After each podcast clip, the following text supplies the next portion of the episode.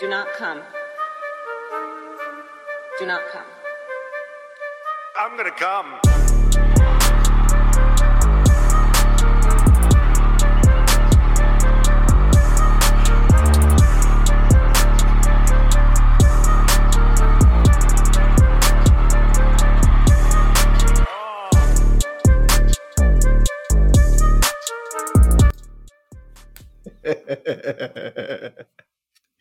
So I'm assuming now that your sorry ass has moved back to North Carolina that you're making beats again. Is that what this is that what uh, this was? No, I've had this one on deck for a while, actually. I just don't think I've used it yet. No, no, you haven't, because I was like, what? And then the punchline hit. And I was like, oh, okay, that's all right. That's all right. I didn't want anything too overtly sexual because, you know, it's three guys and I don't want people to get the wrong idea. So, or the correct idea, or the correct idea, either or, you know, don't ask, don't tell. That's what we say in the podcast world. So, yeah, for those of you who don't know, probably don't care, Adam left us. He ditched me and Doug, his his two gay dads, um, to move back to North Carolina because he likes humidity and affordable housing. So that's right. Yes. Mainly affordable him. housing and good food. I do miss the, I, I hated Charlotte. I was not a fan, but that said, I really did enjoy the, the foodie culture there because it really was oddly uh, prominent. You know, it was pretty cool. The Bible Belt likes to be fat. Well, you know, when you're when you're a hypocrite and you've got all that angst and anger inside of you, food helps. You got to have somewhere to show up with fifty people after church. Oh, yeah. Yeah. And if you're Catholic, you still have to have the ash on your forehead.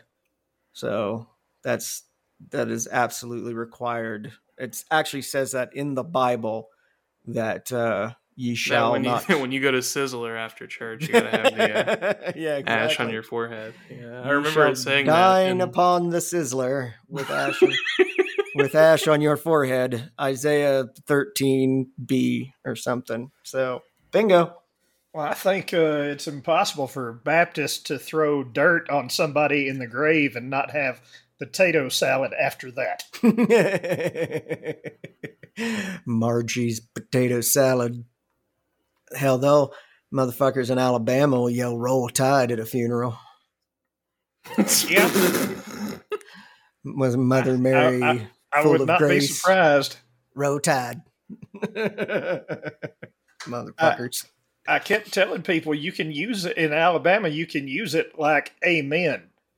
You know, we went down to Sister Beulah's Roll Tide. You know, you, and you can just like. You put the use that as a period on the end of any sentence. Lord I just Jesus, took a forgive massive us. Roll Tide. Dump. Roll Tide. Roll Tide. Roll Tide. Yeah, it is true too. That's this. I laugh. Adam laughs because it's, you know, objectively funny. I laugh because I've seen it. So. Yep. They, so uh, it is a religion. It, it, Everybody out there, feel free to borrow that. Just put Roll Tide, Roll Tide. At the end of it, everything. Roll Tide. And uh, you'll fit right in in Alabama. You'll be very popular unless you're close to the Auburn campus. Yeah, then it's War Damn Eagle. What?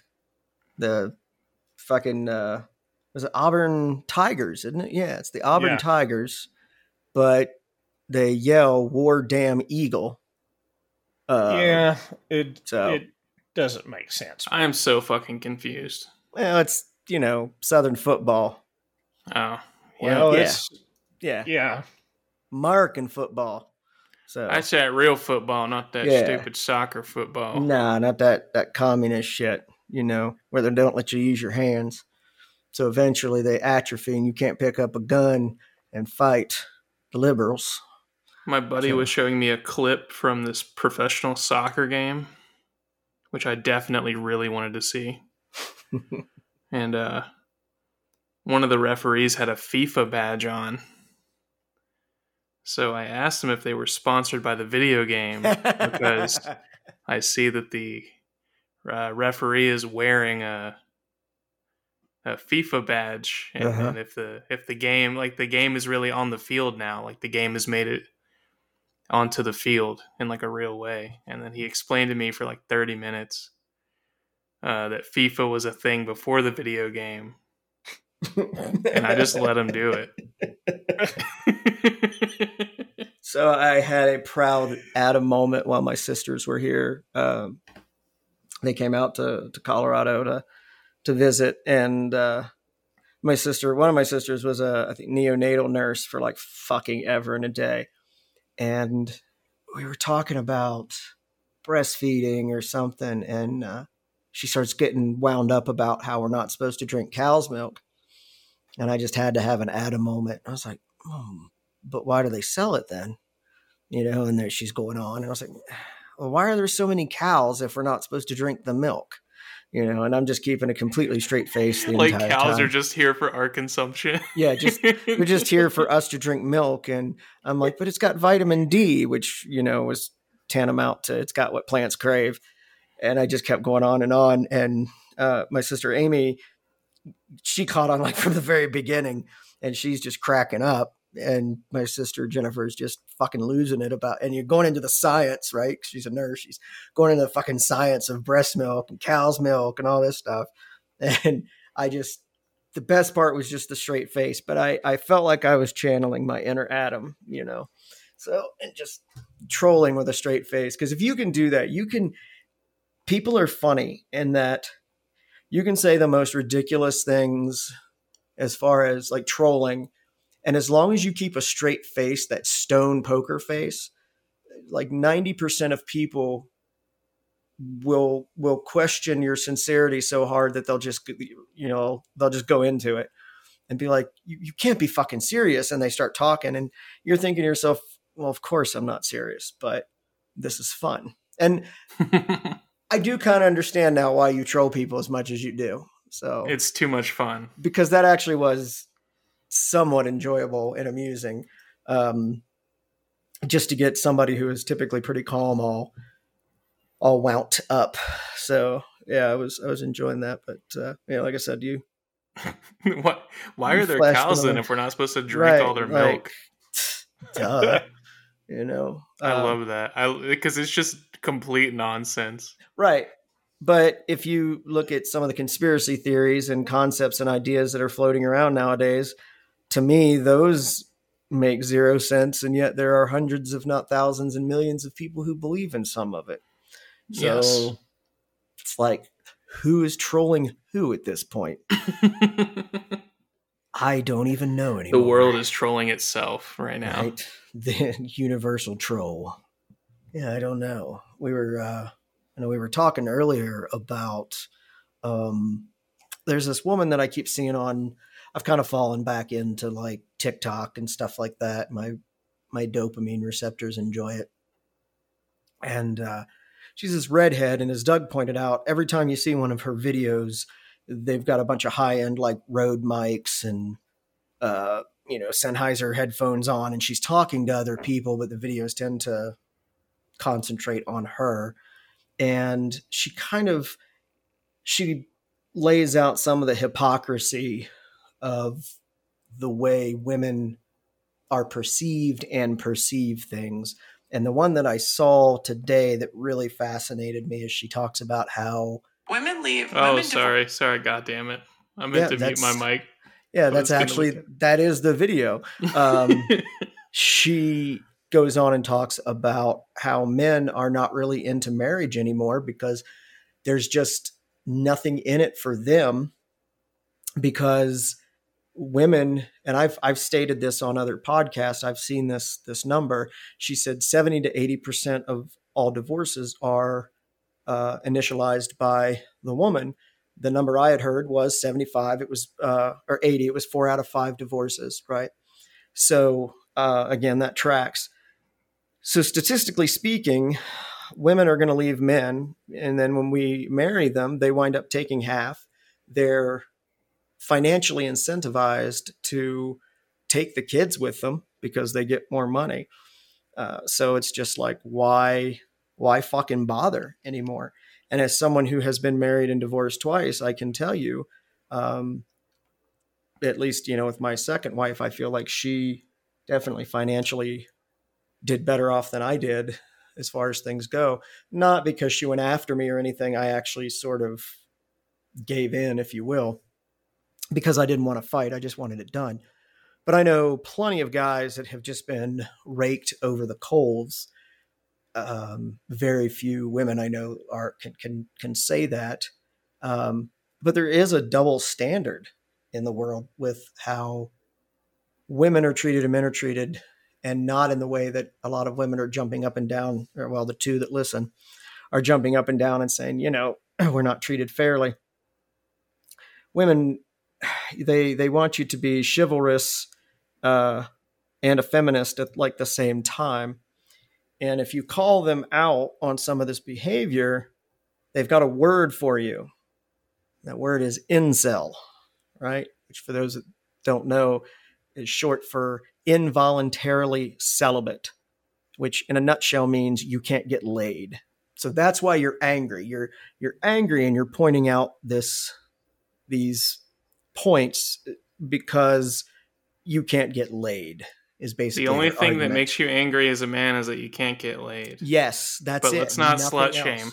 Right. Right, but don't But please stop shame. your slut shaming. There you go. There you go. That's that's I mean that it, that's part of exactly what uh the, the the point of what I was trying to get to is that, and I've said this for years, you know, is that there is this double standard.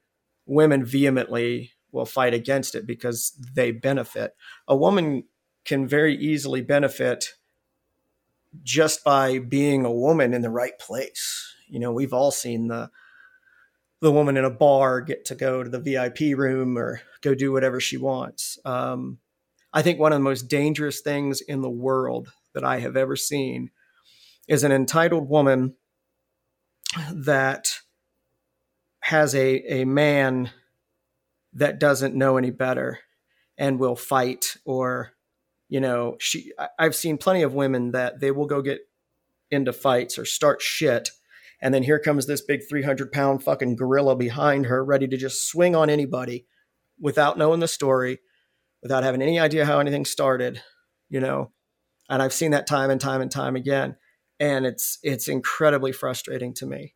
Um, and not because I can't get laid, um, but because it's just, it's embarrassing for them. It's frustrating and it's irresponsible. Um, meanwhile, I can't get laid, so I'm angry. Just very angry. But yeah, that's what I we knew were talking it. about. I knew that was the core that reason that the, you were so mad all this time, you know. But I need to find that woman's name because, uh, as Doug pointed out, with her having a podcast or seemingly having a podcast, I'd like to listen and, and hear what what else she has to say. Um, you know, I'm I'm I'm sure some of it is, I don't want to say shtick, but, you know, a woman calling out other women for things. You know what I mean? Like that, that tends to get attention. Um, it's, it's like a, a black Trump loving Republican, you know? I think one of the main issues people forget is that, like, the pendulum's always going to swing back the other way. I agree. And the quicker you fucking jerk it one way, the quicker it's going to fucking slingshot back in the other direction. I do hate when I jerk it and it slingshots back. And the yeah. Yeah. It, pe- people forgot how to do, like, small incremental changes and try to, like, push for, like, real meaningful, like, differences yeah, to, like, they make want... things equal. They just want yeah. to jerk things one way as fast as they can. Yep. And all that does is piss people off. Yep. On the other yeah, side. It seems like, you know, shit like that should be held in summits. We should make incremental progress. Okay, we have agreed to this stuff. They have agreed to this stuff kind of a thing. Right. But yeah. that shit will never happen. It's like, oh, we were previously unaware of this thing. Let's overcorrect for it. You know, and right. that's... And, you know, that's that's been a historical trend, but especially like in the last six to eight years. It seems like when something hits the social consciousness, it, you know, it doesn't really creep in, like, you know, sort of like, you know, acceptance around gay marriage, that kind of just creeped in. Mm-hmm, right. You know, it was one of those things, you know, and it, it there, it, over time, a lot of people changed their opinions. And that was a slow incremental thing. When Me Too hit, that was boom. That was immediate. That was, you know, it, it was warranted, but you right. know, then some of the things that came along with it kind of went weird and slightly overboard in certain areas. But, you know, overall, you know, it, you know, it seemed to be a good thing at the beginning, but everybody can twist anything. Shitty people will take any issue that's floating around out there and find a way to use it to their advantage, whether it's warranted or not. Yeah, uh, that's true. And the Me Too thing, it's like they, it, it was so aggressive that like, yeah. then there was like this counter movement of like all these dudes right. who were just saying that like every person that came forward about like sexual uh, misconduct allegations was lying. And then you had this fucking group of fucking pissed off actual incels right who were just as vocal, and I don't know, it was it was stupid. It was like they're I don't know moving things that fast never ends well.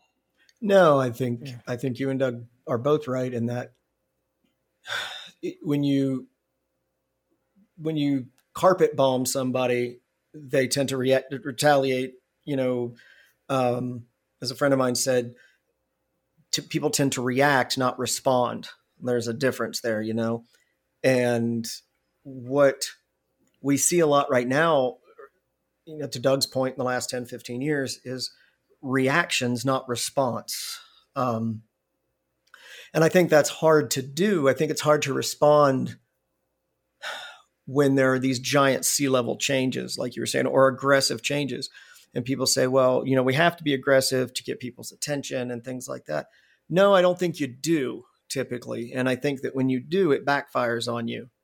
Doug said, you know, gay marriage used to be like this big fucking thing. And now it's like, whatever. The only people that care are the fucking rednecks that uh, they're going to have beef about something because that's just what they have to do.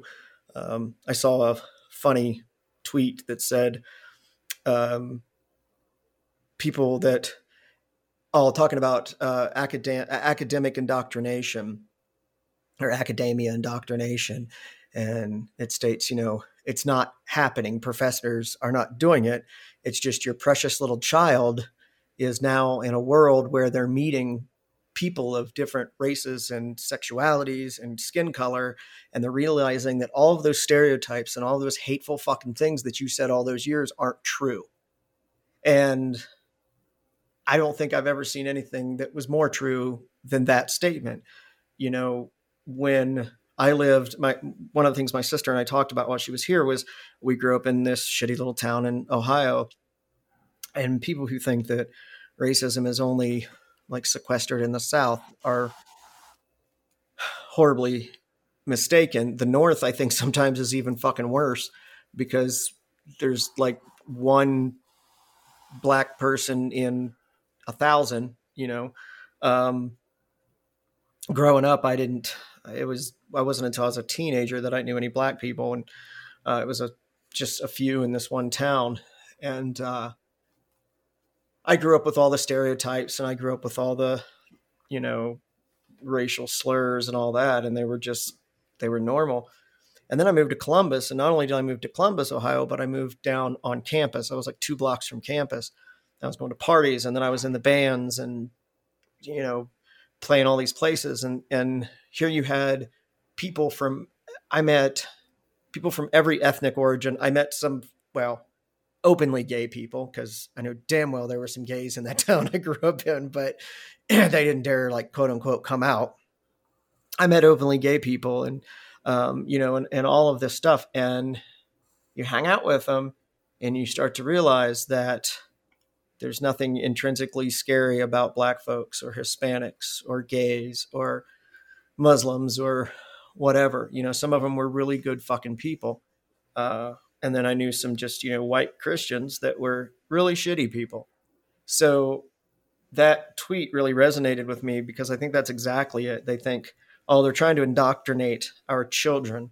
No, no, your, your kids are just being exposed. And look, some redneck kids go to college and never change their opinion on anything, you know, um, but a lot, yes. You know what I mean? I mean, some, you know, but then a lot will go and they'll meet other people. And it was hard for me. And I started to see my, my entire family in a different light after that, after, after moving up there and becoming a lot more open-minded and listening to their bullshit. And it was like, wow. I mean, you're an adult. You should fucking know better by now that this isn't true. Um, and Adam, I know you've heard this. And Doug probably has too uh, at some point. Well, he or she's one of the good ones, you know? Oh, yeah. Yeah. Talking about a, a person of a specific race, you know, because my uh, old man especially would work with people of, you know, different nationalities or whatever. And yeah, but he's he's one of them good ones. He's all right for a.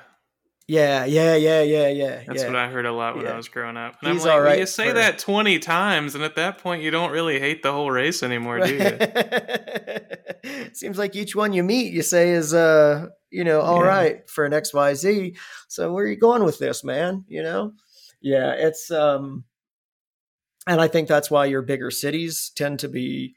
Uh, more liberal and more um, open-minded of things, where when you are segregated out in the middle of fucking nowhere, when you've, I mean, I know people that have grown up on farms that their great-grandparents started one hundred years ago, one hundred fifty years ago, and their parents lived on the farm and worked it.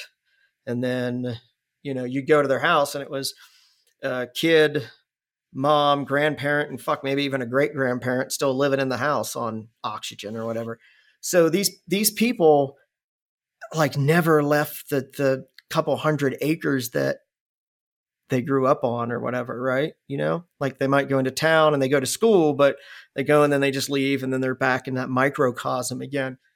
And if you think about it, right, that's how humanity would have been for a very, very long time. Even your towns and villages would have been small compared to what they are now.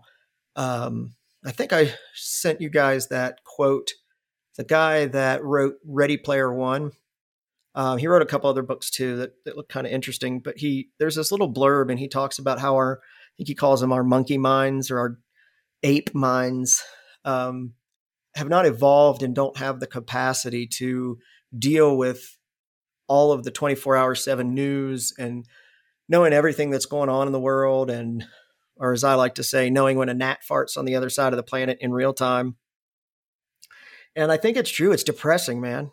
You know, you read, you watch the news, you listen to the news, and it's just fucking depressing all the time. And I don't think it's healthy. So when you, when you go from, you know, living on the farm to knowing what's going on on the other side of the world and everywhere twenty-four fucking seven. I think, again, that's that pendulum you talked about, Adam. I think it's just too much, too fast. Um, yeah. So, but yeah, I, I don't constant bad news, twenty-four seven bullshit is definitely uh, not a good thing. I don't think so either. And and the human brain is designed to look for threats, right? That's, that's one of the, th- that's part of the brain that has kept us alive for millennia is, Uh, that that ability to find threats. So when you've got this screen or this whatever in your home constantly pulling up potential threats for you, it's just hand fucking feeding it to you.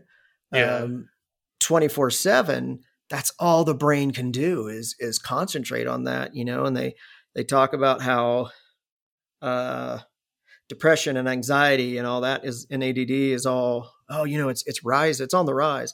Maybe it is. Maybe it isn't. Maybe people are just getting one, they're, they're being diagnosed. And two, the more people are accepting that they might need help. Um, I was reading somewhere that during and after COVID, um, therapists are like in, are in short supply because so many people are going to therapy now, which I think is fucking awesome. Don't get me wrong. Want more people to do it. Um, this podcast brought to you by BetterHelp. Yeah, right. Yeah, exactly. And, you know, I've done some telehealth type um, uh, therapy, and it's actually pretty cool. Um, I wasn't sure I was going to like it, but during COVID, my therapist was like, look, man, I got, I got some health issues. I can't, I can't run the risk. And at first I was like, eh.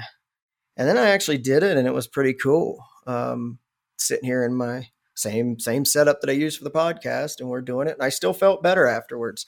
So I would tell people that if, if it's something you're thinking about, and, you know, give, give one of those apps a try. I've never used one. I don't know anything about them. Uh, they might be trash, but it's like anything else. It's, it's all about the person on the other end of the computer, you know, um, not so much the delivery method, but, um, yeah, I, I think I, I'm sure that we are seeing record levels of depression. The world has been, I mean, I'm a, I'm a nihilist who grew up in the eighties. You know, we did the, uh, the threat of the Cold War, the threat of nuclear war, movies like The Day After, Um, oh yeah. That movie will fuck you up. Um, shit like that, you know, but I, I would be willing to say that the lately has been way more fucking depressing because it's a little more realistic in the sense of, you know, nuclear bomb drops were all fucking dead. Right. But what I see is just this depressing fucking, um, dystopian world with, you know, everybody fighting everybody over stupid ass shit. And that just seems like a lot more realistic way of things getting shitty and slow. Like, if a nuclear bomb hits and you die, okay, that sucks, but you're dead. Now you don't have to worry about it. But just watching the world turn into a fucking shit show, eh, you know. It's great. Uh, I love it. I actually really right? like it. This podcast brought to you by Celebrex. Fucking Eeyore. So, I love watching the fucking world just turn to shit. Right? With us in great. The fucking middle of it. I love it. So, I love it. It's great. So how is uh how is Charlotte? How is North Carolina?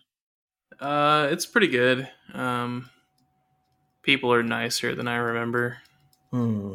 I find here, that hard so. to believe.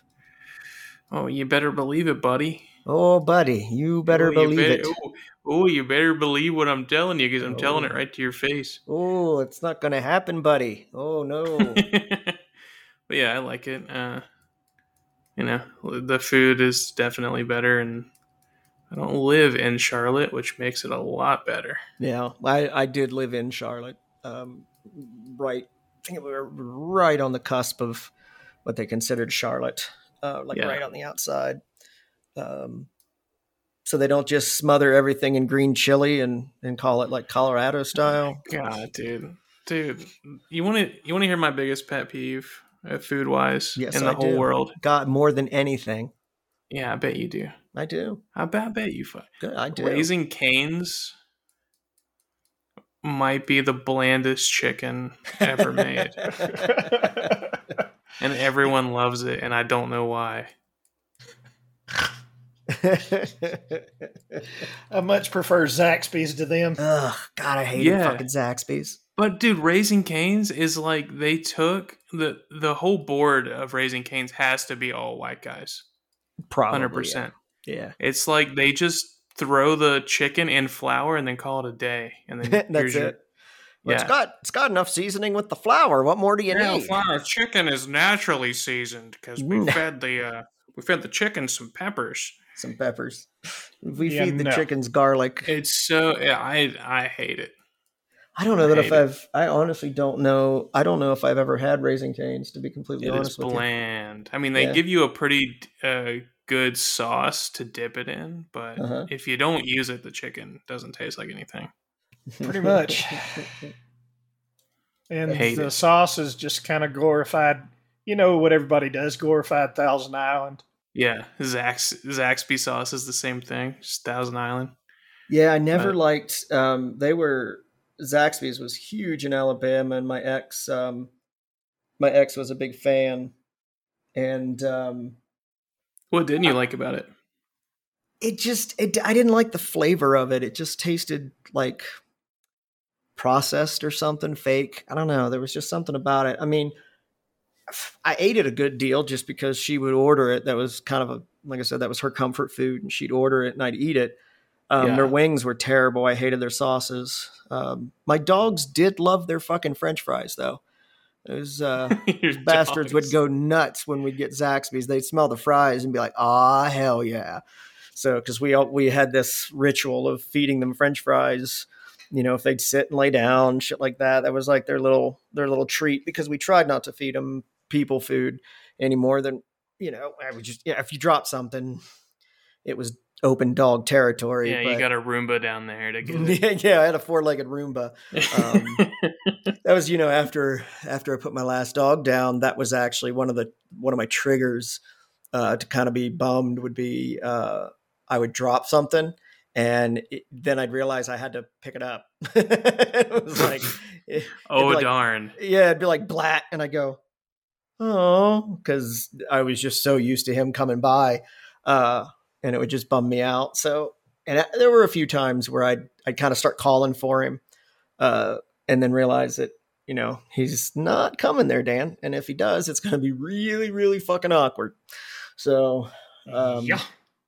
Right. I had a dream about him last night. I was, he, he ran off and I was looking for him, and I woke up, and you're in that weird conscious, subconscious place, you know, and it's like part of me knew he was dead, but the other part of me was, where the fuck's he at? You know, but uh, that, and I used to, well, I still do every now and again. I have uh, a dream where I'm talking to my nephew who was killed fucking back in like oh seven.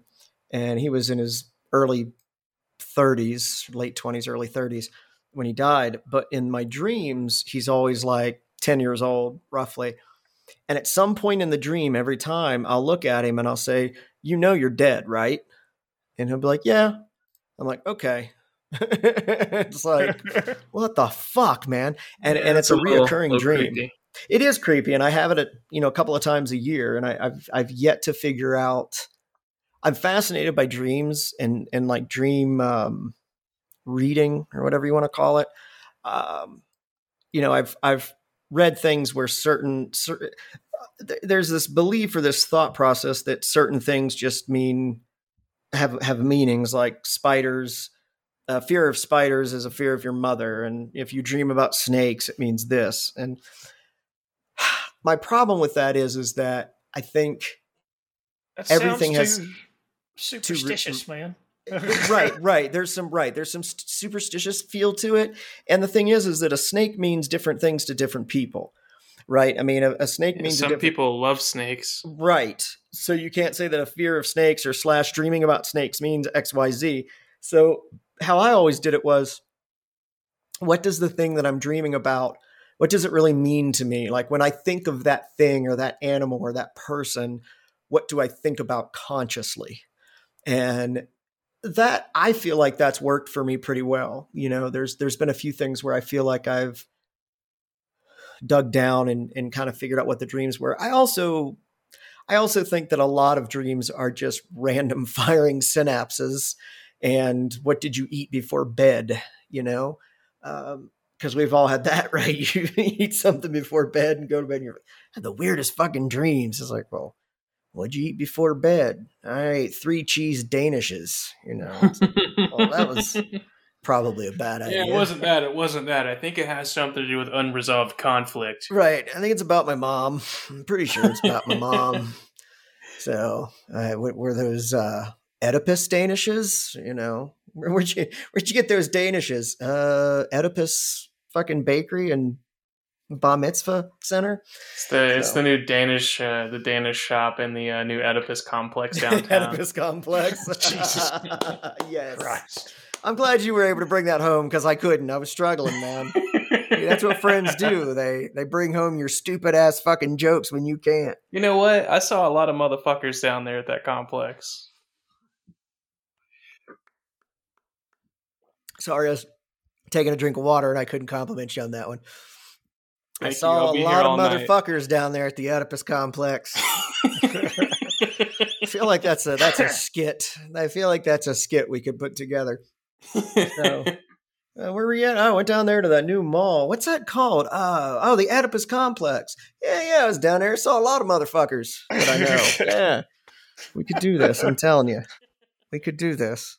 There was something else the other day I, I ran in my head, and I was like, my God, that would be a perfect fucking skit. And uh, I was trying to, I think I jotted it down on like a little fucking post-it or something, like that's going to survive my A D D tirades. But, um, or do you ever have like, do you ever have dreams where you, Adam, you, you, you probably have, where you've got like a song lyric or something, and then you wake up and you can't for the fucking life of you remember what it was, but it was brilliant. And yeah, I always so wonder. I, I had a dream like that once, and I was able to remember it. And then that was the day that I realized that it wasn't good. I was just asleep. That's what I was gonna, getting ready to say. I wonder if I sometimes wonder if, if like there really is no lyric. Your brain, that's just your brain doing what your brain does, saying, "Hey, bro, you had this awesome lyric, but now you can't remember it." Ha ha. And you're like, I "Yeah." Can't. I was like, "Fuck, fuck, I forgot what it was." And literally, like about a year ago, I had one, and I was like, "Man, I was just like." And I remembered it, and I was like, I was just saying nothing. Like, I was just saying random words, and they didn't even gibberish. Rhyme. Yeah. It's like reading in a dream. It's just nothing. It's just random random words or random letters. You know, the the human brain, and especially the subconscious, is just absolutely fascinating. Um, and I think anyone that's ever dealt with trauma, you know, like real trauma or C P T S D, something like that, should especially be fascinated by it, because things that you're not even thinking about, things that you're not even maybe aware of, are actively impressing themselves upon you and ch- and changing the way you act. And I just find that fucking fascinating. They, there are these um, processes in the background, you know. Uh, I, I try to tell my therapist all the time, who she is not computer friendly. And I, and I tend to speak in, I, I tend to think of my brain like a computer. Not that the brain is like a computer. I think computers are like the human brain, but I think about background processes that are running and causing problems with what you're trying to do. And that's, that's kind of how I think about it. And that's the subconscious for me, is that it's running its way. It's just doing its thing, thinking about shit that happened. And, you know, and because of that, you change the way you consciously do things, but you're not always aware that that influence is there. And I just think that's, it's kind of disheartening at times, but at the same time, I think it is com- just absolutely fascinating. Right. I used and, to think the subconscious stuff was bullshit. And, uh, I had a repressed memory come back a few years ago. And I was like, oh, that's real. Yeah. Your brain actually does that. It's not just like, it, it was very fucking strange. I did not like it at all. But, and that's uh, E M D R, which is one of the, the therapies that I do. I haven't done it in a while, but it's, it's designed to do that, to bring back repressed memories. And a lot of people think that repressed memories are complete bullshit. And I understand that. I ain't got no repressed memories. Not, not that I can remember anyway. No shit. ain't, I didn't forget nothing.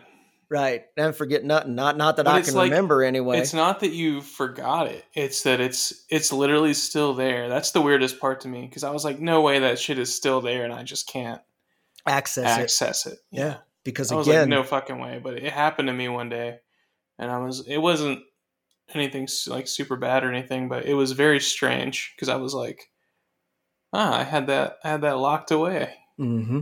Just something, and things will trigger that. And E M D R is designed to trigger those things and get them out. And, and what's really interesting to me is that once you, once you open that pathway, it's, it's there now, you know? Um, One of the things, I knew somebody that went and did one of those uh, ayahuasca clinics, and I know somebody now that's considering doing one of the mushroom uh, rituals, right? And I remember the the person that did the ayahuasca, I asked them, because they were telling me all this stuff that opened up while they were there. And I was happy for them, you know, but I asked, I was like, well, are you seeing a therapist now? And they're like, no. And I'm like, they said, as part of the whole ayahuasca thing, you could pay extra and do, you know, like the teletherapy.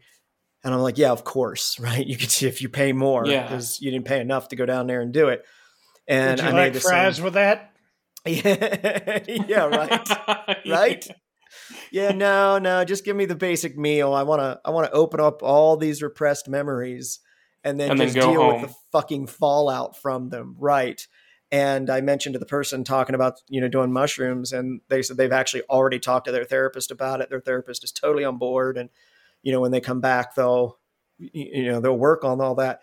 You cannot open up your mind like that at, at especially as at, when you get older and you've got all this, these repressed memories. You cannot flood your brain with all of these repressed memories and not be able to deal with them. And you really just can't deal with them on your own. And like I said, I think everybody should be in therapy. Um, my therapist and my psychiatrist both have, have made comments to me about I'd be a great therapist and I should consider it. My my therapist is all about it. She's like, maybe after you retire, you could go, because I, I was like, I don't have time to go back to school. I mean, you have to get, I think, like a bachelor's to then be, to get your license and all that. And I just don't see me doing it, you know. Well, to be um, fair, that's not something you would want some schmuck that took a uh, weekend crash course to be to be dicking yeah. about. So. Like a Cisco dump, like one of the uh, the brain yeah. dumps. Yeah. yeah, right, exactly. Those, you know, test prep courses you don't want. Just give me your give me the therapist cliff notes on the human mind. Yeah, I'm just saying. Mm-mm. No, and I'm I'm all about that, right? Um, I was talking when you're to talking to them, you can hear them Googling in the background. like. So anyway, Dan, what Fraud. So no one's going to get that reference. Um, yeah. And, and it's, and that's dangerous. I mean, we were, I was talking to somebody and they were discussing how their therapist told them that, uh, you know, talking about narcissists, and a lot of therapists don't even understand what a narcissist is and how dangerous they are and what they're capable of doing. And that's the point, right? Is that therapists don't know everything. So don't, I, I do a lot of learning and stuff on my own. I've, I've clued my therapist into, to new things. And I, my psychiatrist, I clued her into new things. And, hey, have you ever heard of X Y Z? And she's like, no.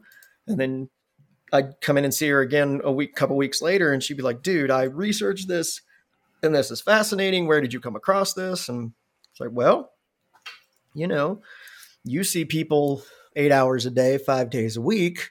I live with me twenty-four fucking seven. So, you know, yeah, I, I do, I do research these things, and I am genuinely fascinated by it. Like, the human mind, sociology, how the brain works. I'm not formally educated on much of any of it. I've taken some classes here and there, but I'm just genuinely fascinated with how the mind works. Um, I want to do a, a Carl Jung. Some of you have heard of Carl Jung. And the, the fascinating thing about him is that he went nuts. I think he had uh, schizophrenia, but he is also one of the, like, grandfathers, forefathers of um, mental health as we know it today. Carl Jung and Sigmund Freud, you know, those guys are, they're all over the place in, in textbooks. But Jung started to lose his mind, but he knew he was losing his mind because of all of his training and research. And so, like, even when he was in the mental hospital, he was still documenting things, and he was documenting it for the cause, if you will, right? Because he knew that this was such a unique perspective of being as educated and trained as he was, and having that perspective and being able to document what he was going through and how his mind was working. And I just think that's some, that's like some gangster shit right there, in my opinion, as far as like psychiatry. Here's goes. How I am dying. Right. Right. Like, here's how I'm losing my fucking mind. And here's, you know, and I'll break it down for you in a way that no one else would understand. I just think that's some O G shit right there. Um, well, he had and, a unique opportunity to document, like he was probably one of the most uh, like educated people in the field, and he was going through it. It was a super, I think he probably understood how unique of an opportunity it was. He did. And that's, and that's exactly why he did it. And so I feel like, like when my therapist says, you know, Dan, have you ever thought about being a therapist? Do, do you have any idea how good you'd be?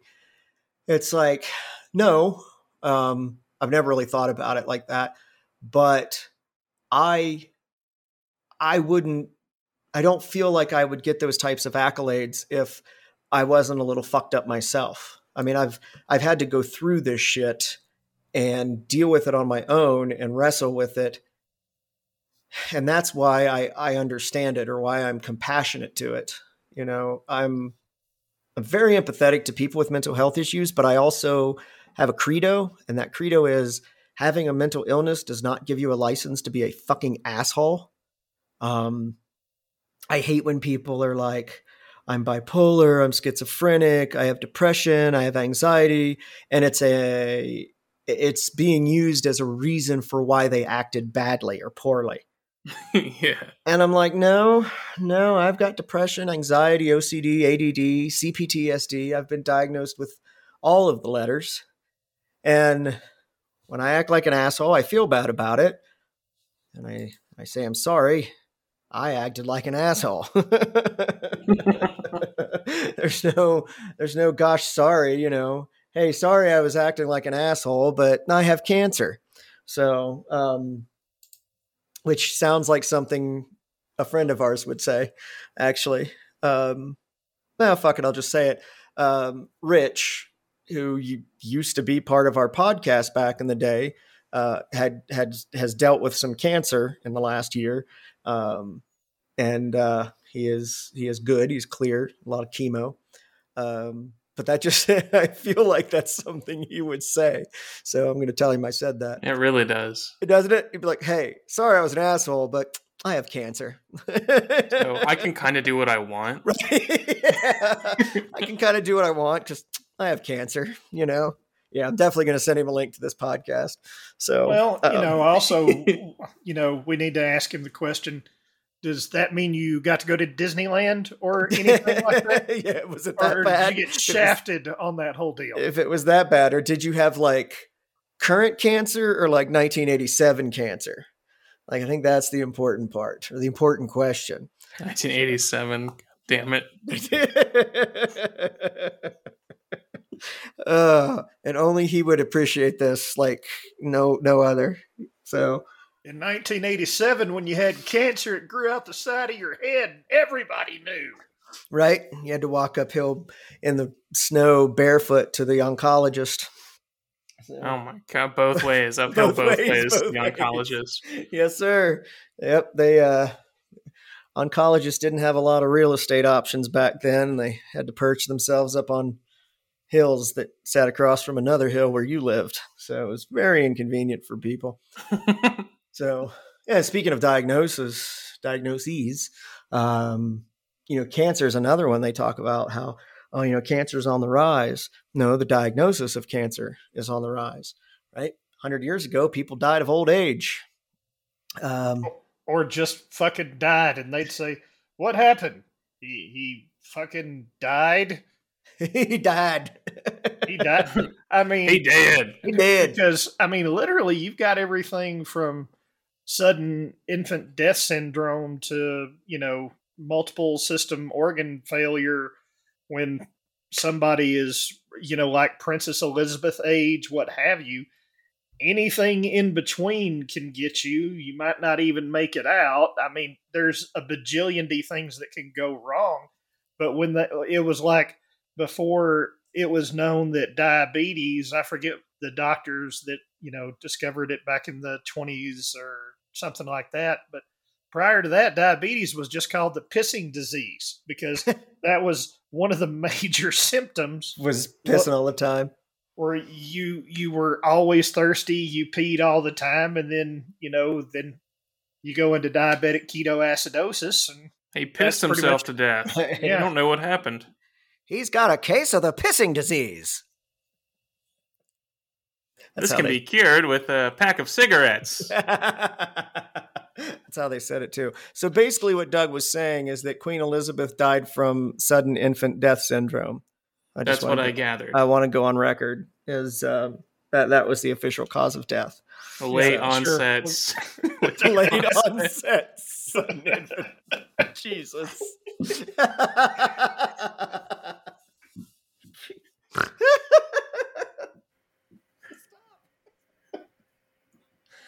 Oh boy, we haven't had a we haven't had a good offensive joke in a while, actually.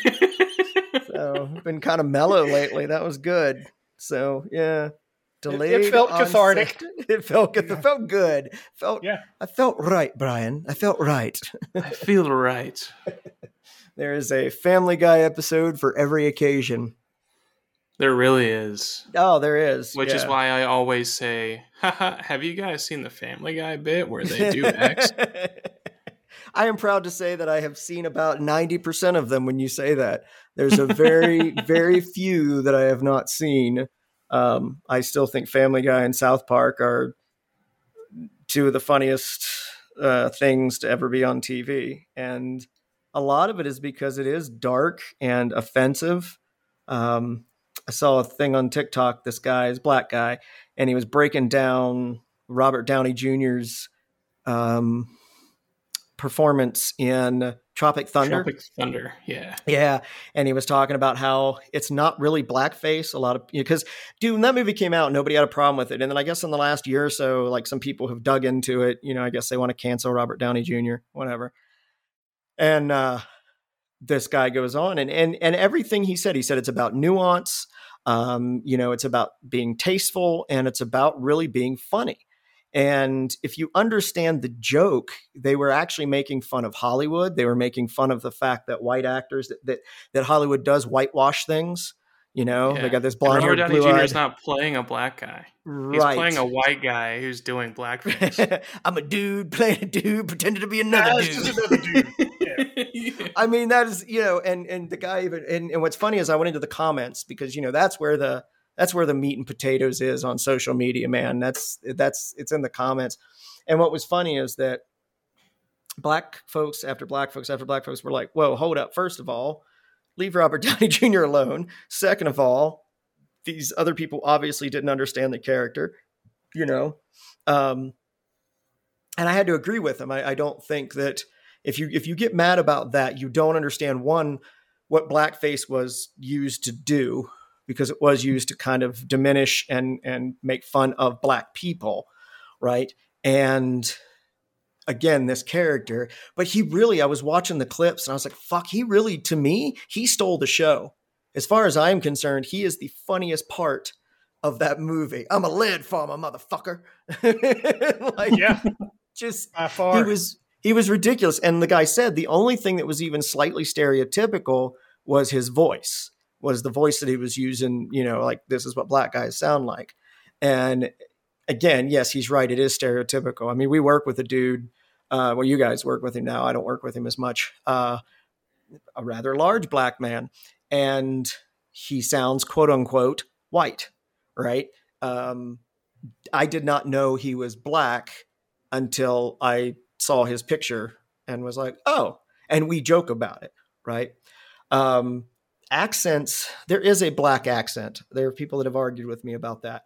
I do believe there's a black accent or an inner city accent. There's a white comedian.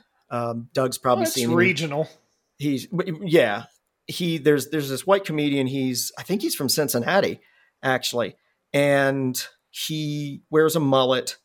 And his whole shtick is that he's a white guy that grew up in predominantly black neighborhoods, but he's got that accent. And I've known other white dudes that have had that quote unquote that accent, right? Um. But it oh, is but still stereotypical. Is, is he the white guy that's like from Cincinnati or something? Cincinnati, Columbus? Cincinnati, yeah. Yeah, and like especially like when he'll fly back home and goes to rent a car or whatever else. They, yeah, that's one of his shti- that's one of yeah. his, his bits. Yes. The lady, oh, the black hilarious. lady behind the behind the counter, and then he gets to go down on the Bengals field and stuff like that. And uh, yeah, he's funny as hell. He's really good. Um, but he's got and, that, and I've heard that accent. His damn name saved my life. I can't either, but I've heard that accent in Ohio more than once. You know, you know what so, my favorite stereotype is? What's that? Pioneer.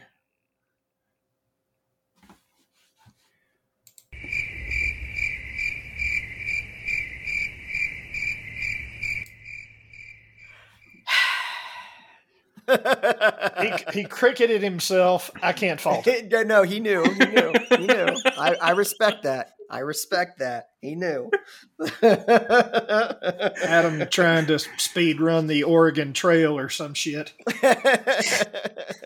Wait, what? No, because it's no. a type of stereo. Type of stereo, yeah. Uh-huh. Yeah. Pioneer. Or Type. Kenwood. Kenwood. That's, yeah. Kenwood would have been a better joke if you just said yeah. Kenwood. That's all right. I mean, yes, you try them out on us, and that's that's all right. How it... I'll, I'll be back next week with the same joke. You know, my favorite stereotype is Kenwood.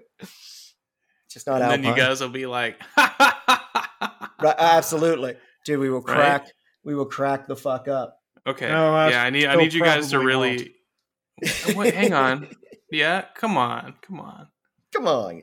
If I do guys. an open mic, if I do an open mic, I'm bringing you guys to get the crowd going. I would you know? do that. I'd be your hype man. You got to start. You got to start the laughter, so then everyone else laughs. Oh yeah, just be like guy in the background, like. Yeah, I'm still I, in the setup, Dan. I'm right? still in the setup. Exactly. You're like, so my name's Adam Lester from Charlotte. And I'll just be like, "You's a funny motherfucker."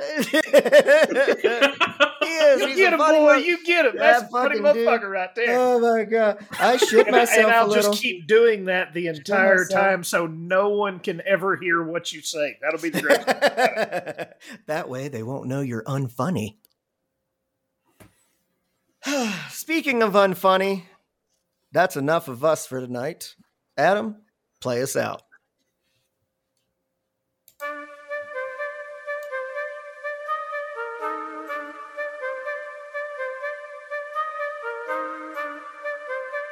Do not come.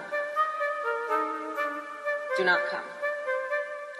I'm gonna come.